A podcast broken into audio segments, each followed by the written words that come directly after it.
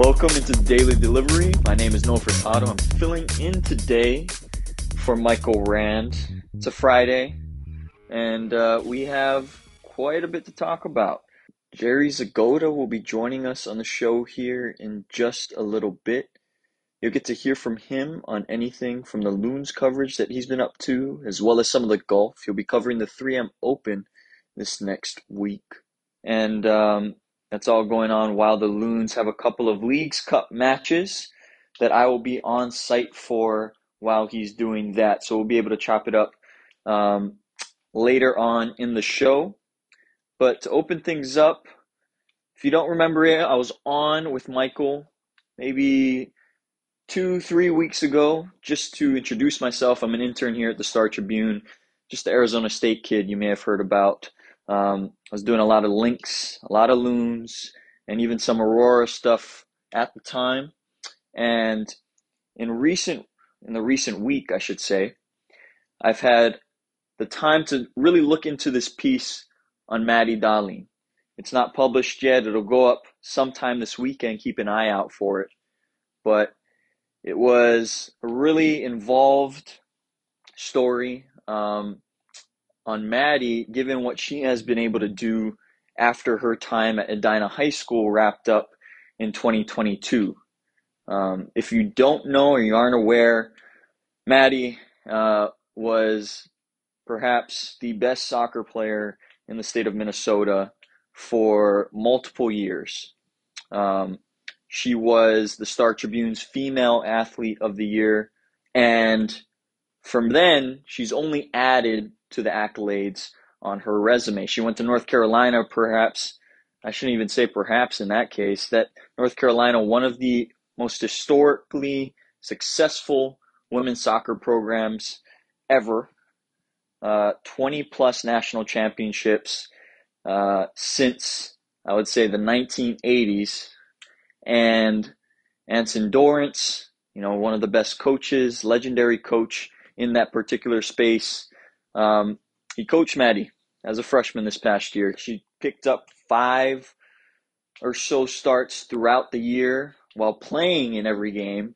And that was, you know, really good experiences for Maddie to really, you know, get her feet wet as she goes into really a career that has, you know, a high ceiling, limitless, if you will. Um, earlier this summer, she competed with the under 20 national team at the CONCACAF championships in the D- Dominican Republic. And she had done that. She had made the roster, 21 players, after being a late add to a an under 18, under 19 camp before then. That was her first ever experience with the national team in any respect. And the only reason she was in that position in the first place was because Damon Nahas, North Carolina assistant coach, called and recommended her to the U20 coach, Tracey Kevins. And that's all it took.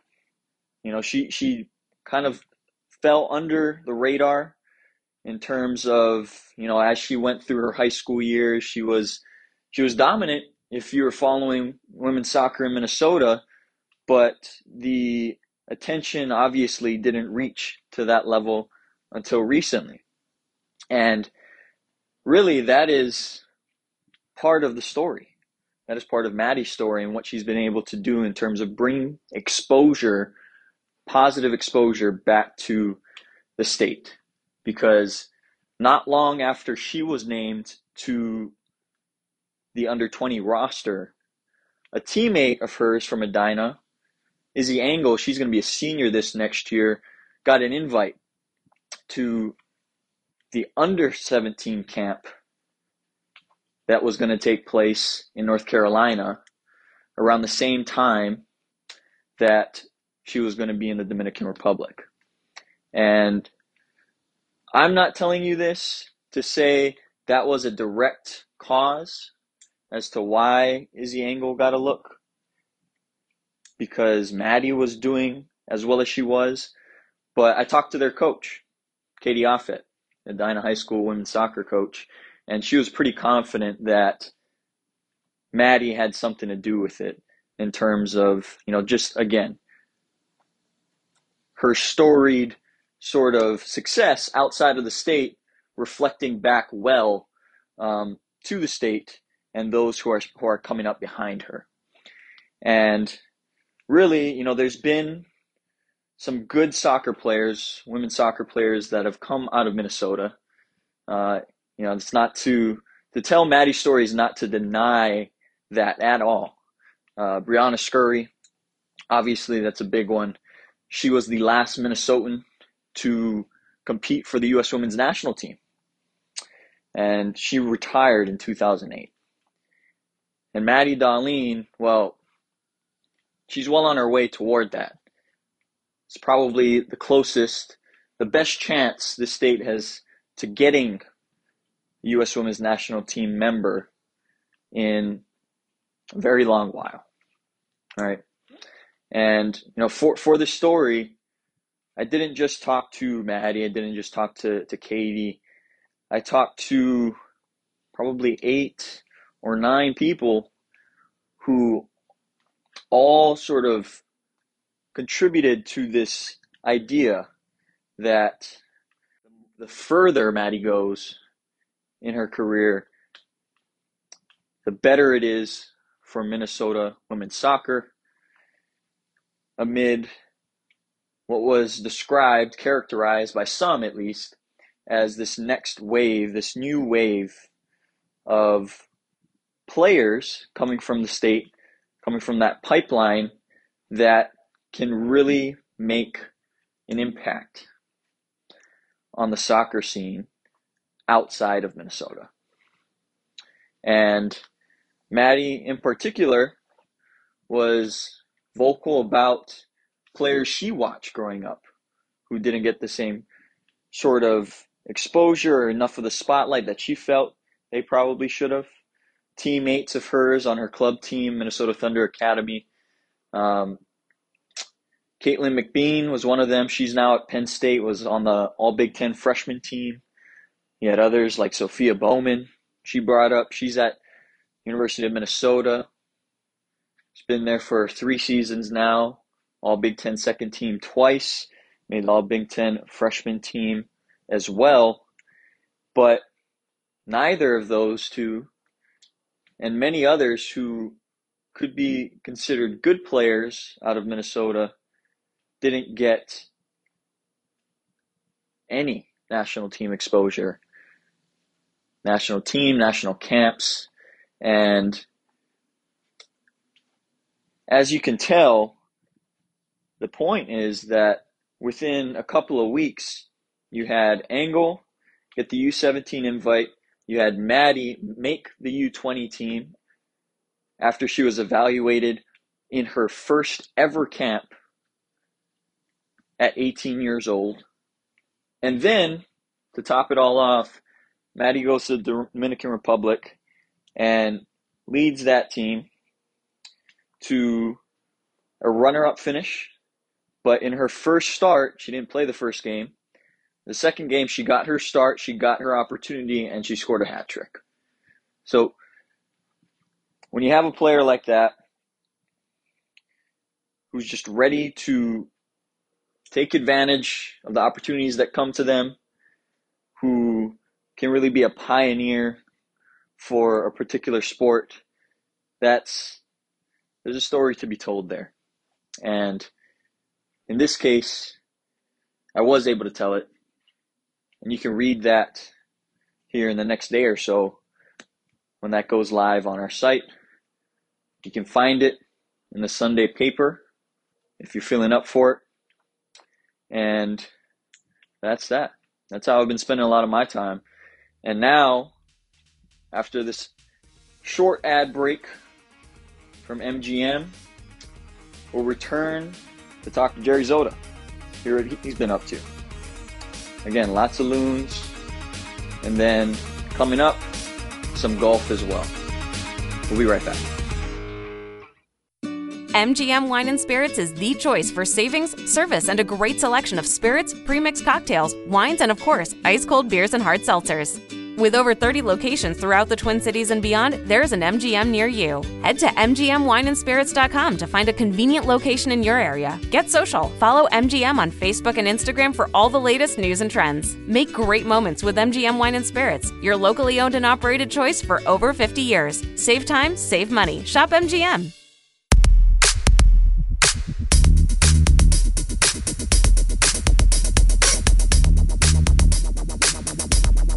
Now we'll welcome in Jerry Zgoda. Um, Jerry, I just wanted to first, before we get into Loons, 3M Open, golf stuff, I know you got a lot going on. How's your trip to Sweden? Uh, I know you had spent some time up there. It's just, uh, I've never been, so I, I'm curious. It was, it was great. I'd never been there. I never really, it was never really on my list of things to do, but it's a beautiful city and, uh, it's it's kind of a weird place where uh, you go to bed and 2:20 the birds start chirping because at 3 a.m. Uh, it starts to get light because it's so far north. So in the summertime, but it's just a beautiful city. Uh, architecture is great. It's kind of on the water with all these uh, hundreds of islands and the kind of the barrier islands. I took a cruise out eight hours out and back. My last full day there and reminded me a little bit of uh, northern Minnesota meets Puget Sound in uh, But uh, yeah, it was great. I, I, went for I went for the final two Elton John concert uh, tour uh, on, on, his farewell tour, and uh, just so happened to, because of all the COVID and all the scheduling that ended up being Stockholm. But it was it, it was certainly worth the trip. Lots of lots of people, even including a couple from Minnesota, had the same idea as me, and we all went. So it was fun. Oh, really? Okay. How long were you there for? Six days. Six days day to get acclimated, a couple days to actually kind of see this the city, and two nights for the. We played two shows on a Friday and Saturday night. So, and I just lucked out. I had a ticket for Saturday night show, and just before I went in, it was on the side. It was a fine ticket. I, I walked uh, up to the box office and said, "Have you dropped any good singles?" And they lifted up a ticket and said, "Best seat in the house, front row, right in front of the piano." So it was a great way to say goodbye. Oh, certainly, certainly. I'm not I'm not huge Elton John fan, but different generation young, for sure. Too young, but there were lots of all ages. There were kids from eight to people 85 probably. So mm-hmm. he, he crosses all the demographics. I'll believe it. Um, well, since you've been back, uh, the Loons obviously they've had some pickups um, since the new transfer window has been opened. Recently, Ethan Bristow, a new defender, has been added to the roster. Um, in your story, you mentioned Heath said he'll not be available for about a month here, maybe until after this this Leagues Cup break. Um, was was that sort of expected? Is it just a matter of uh, incorporating him into well, the team? I guess in, a, in, an emergency he'd he'd be available. I just think they don't want to throw him into this right now. You know, just give them give them a month here to kind of get acclimated in practice. They've got time to do that, and then when the MLS season resumes, what August twentieth, when we uh, get back going here, then then move, move them in. You know, there's a chance. Things always change. There's a chance that could change, and you could see him before then. But I think I think Adrian just wants to kind of get him in and get him acclimated, get his conditioning up, and then then bring the last uh, couple months there of the season how much is is he really needed at that at left center back position? Uh, really, I mean, you have Ke- Kemar Lawrence, Zarek Valentin, Devin Padelford.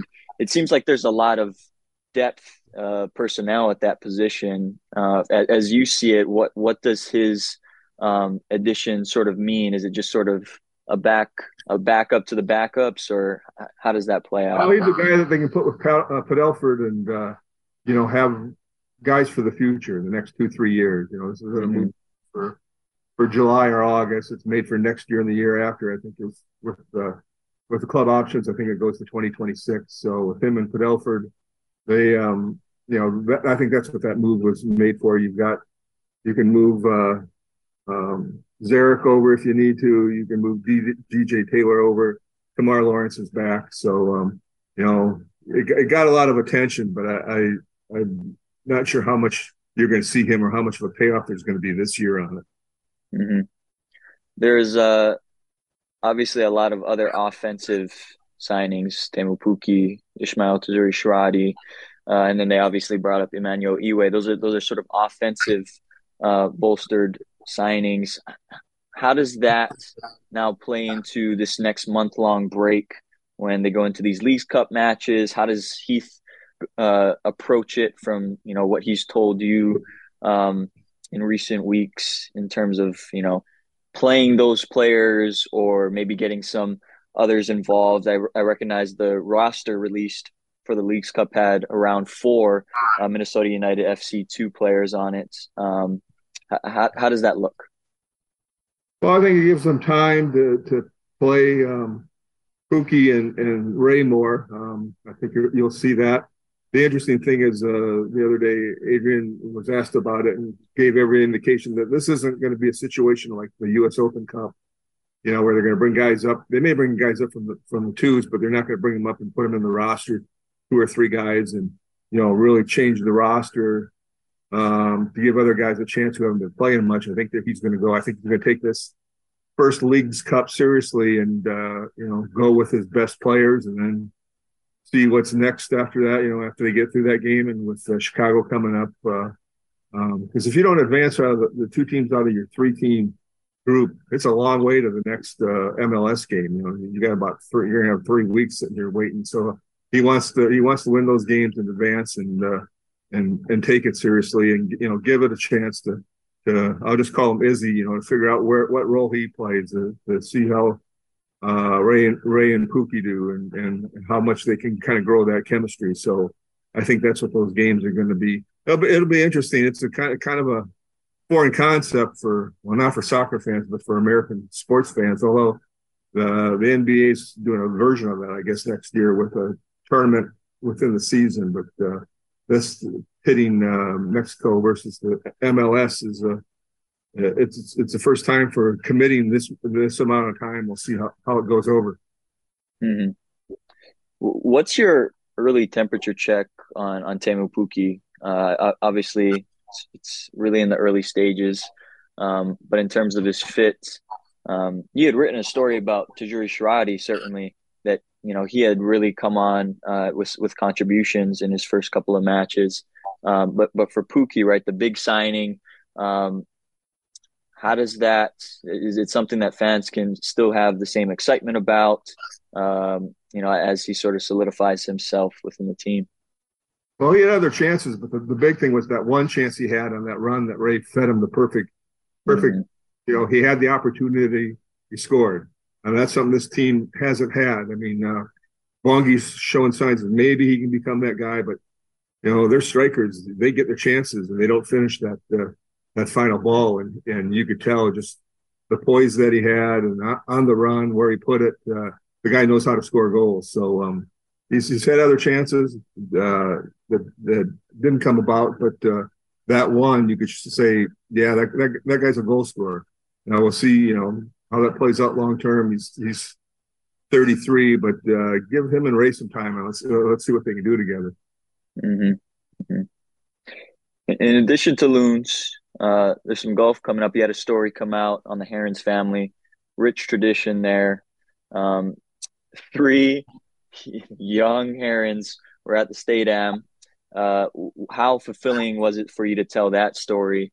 You know, given what Carson and Tim had done um, you know, on PGA level and, and all of that to really see the next generation come through. Yeah, I just uh, someone sent me a, a, note and said, you know, there, there's three Herrons in the or three brothers in the in the state am, and it just was kind of an interesting.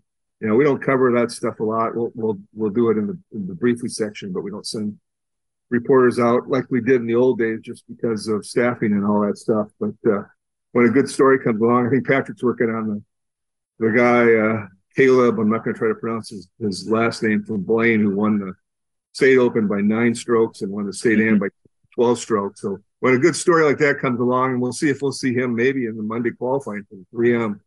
Uh, just so dominant. When a good story like that comes along, that's a good thing to tell. I, you know, uh, on the golf beat, I did a story maybe what three four weeks ago on Interlachen and completely redoing their course um, uh, in the hopes of I think somewhere down the line of maybe getting more big events. They've got the uh, 2030 U.S. Women's Open coming, but uh, kind of re- restoring it to the way Donald Ross left it 100 years ago. So there's good golf stories out there. We try to get to them when we can. Mm-hmm. You mentioned the 3M upcoming this next week. Uh, what's the lowdown on that? You you said maybe someone from the state am could could potentially qualify for that. No. Yeah, I'm waiting to see if if uh, Caleb's going to be in that. Um, if uh, to qualify, there's a couple. I don't know if there's anyone left, or if Monday is the last one left out of Victory Links. But uh, the other thing to kind of watch on here is I'm watching the the British Open right now and watching uh, a guy like Justin Thomas not not headed for making the cut again for like at least the third time this year in a major, and he's outside the, the top 70 FedEx Cup points. He's out. He's outside that. There's two more tournaments left after the, British, this and the uh, the 3M and the, and the Wyndham. It'll be interesting to see him, if he and anybody else like maybe Shane Lowry, who's right now outside the top 70, decide to play in the 3M just to get try to get their points up. Um, you know, before this year it was 120 was the cutoff line. Now they made it 70 and and, and uh, 50, so that those points became at the end of the year become e- even more valuable. So we'll see if you see JT show up here. I think they announced that the, the field you have to put in uh, this deadline to register by late uh, Friday afternoon. Now guys can always drop out after that, but we'll see what the field looks like and see if anybody sort of unexpected drops in here at the end because they need they need the points to to get into the playoffs. Right, with playoffs coming up, the the sleepers I feel like you know, especially in golf, they're always they're always there. No, I mean, uh, you mentioned Justin Thomas. Uh, there's sometimes there's the big names that that maybe don't, like you say, uh, make the cut or they're just not on their game uh, in any given stretch. For, for you, you know, headed into this next this next week, are there others who you would expect, or is it mostly sort of solidified in your head about who's going to be competing? Well, uh, the it'll be. Uh, I, I, think the field of is probably pretty set. The, the, the one good thing they've got going for them in, in the summer, you know, with all the disturbance with the LIV golf and all that stuff, and uh, these designated tournaments that have drawn better fields, it's made it a little even harder for tournaments like the 3M to uh, to get a field. You're, you're still one thing they got going is they've got a star uh, defending champ coming back, and Tony Finau, you know, a guy that, that people know and hasn't won a major yet, um, but you know, has won I think what three times since he won here. He won the next week in Detroit, and then he won in fall, in November, and then he won again in April, I think, in, in Mexico. So he's a guy who's, you know, after so many second place finishes, is starting to, to to win a little. And now he comes back here. He likes Minnesota. He's got um, uh, relatives who live here, and uh, then then you've got six. I won't name all of them, but you got six uh, major champs in the field, guys like Hideki Matsuyama, um, little, little older uh, time back, guys like Stewart Cink, who won the British Open. So you got guys with with um, names and pedigrees, and, uh, then we'll see if there's any other surprises. But uh, you know, if they can get a uh, star defending champ back, I mean, and then I had guys like they had, I think Gary Woodland and Billy Horschel, uh, some you know some names of guys uh, in, in Woodland's case, the U.S. Open champ. Uh, I think that might be enough. They're, they're, they're trying to make this like a, a party. You know, they're they're building mm-hmm. stuff on the fairway to make it more like you know the Waste Management Open in Phoenix, make it loud and make it fun to come to. And and uh, we'll see. I think there's they're what in their fourth or fifth year of a seven year deal. We'll see what the future brings in terms of trying to get a date that's not the week after the British, which makes it hard to attract the field. You know, if, if they can get uh, you know, maybe something earlier when school's letting out in, in, in June. Um, I don't think they want to be their first year. They were on the Fourth of July weekend. I don't think they want to be there, but we'll see what the, next couple of years bring for for possibly a, a, change of date. Yeah, so there's a higher ceiling, is what you're saying to to what this event can mean. Um, a, a week removed, there's there's fatigue, right? You mentioned um, not being able to track certain players to this particular event. Um, I mean, that that's incentive enough, is it not, to to really try and seriously consider uh, a change, drastic change? Well, they're, they're, I know I know they're trying, but it, will it, be interesting to see when the when the schedule comes out for next year of what they do. You know, in response to the LIV Golf, they added these designated tournaments, which are the more um, ones that have been around longer. They really boosted the the the purses to get that, and that kind of you know made it even, tougher for for tournaments like the 3M. We'll see where they where they end up. I doubt that they'll get a designated tournament just because of the amount of, the amount of money somebody's going to have, whether it's sponsor 3M or somebody's going to have to put up to to get to get something like that. So, um, you know, I think I think they're probably stuck. They're set at least for the next year where they where they're at. But uh, I think the schedule's coming out not too long in time. Maybe within the next month, it'll be intriguing to see what the schedule looks like. And because right now there's not a lot of answers for just what this quote unquote merger means with between the two two entities. All righty. Appreciate it, Jerry. You have a good one. And uh, hopefully we can have you back on soon. Okay. Anytime. That's going to do it here for this edition of the Daily Delivery. My name is Noah Furtado. You can reach me at noah.furtado at startribune.com. I'm also on Twitter, underscore, first name, last name, Noah Furtado. Thank you, folks. So nice to take care of this podcast episode while Michael takes a well deserved day off, and he'll be back soon enough for the next daily delivery. Have a good one.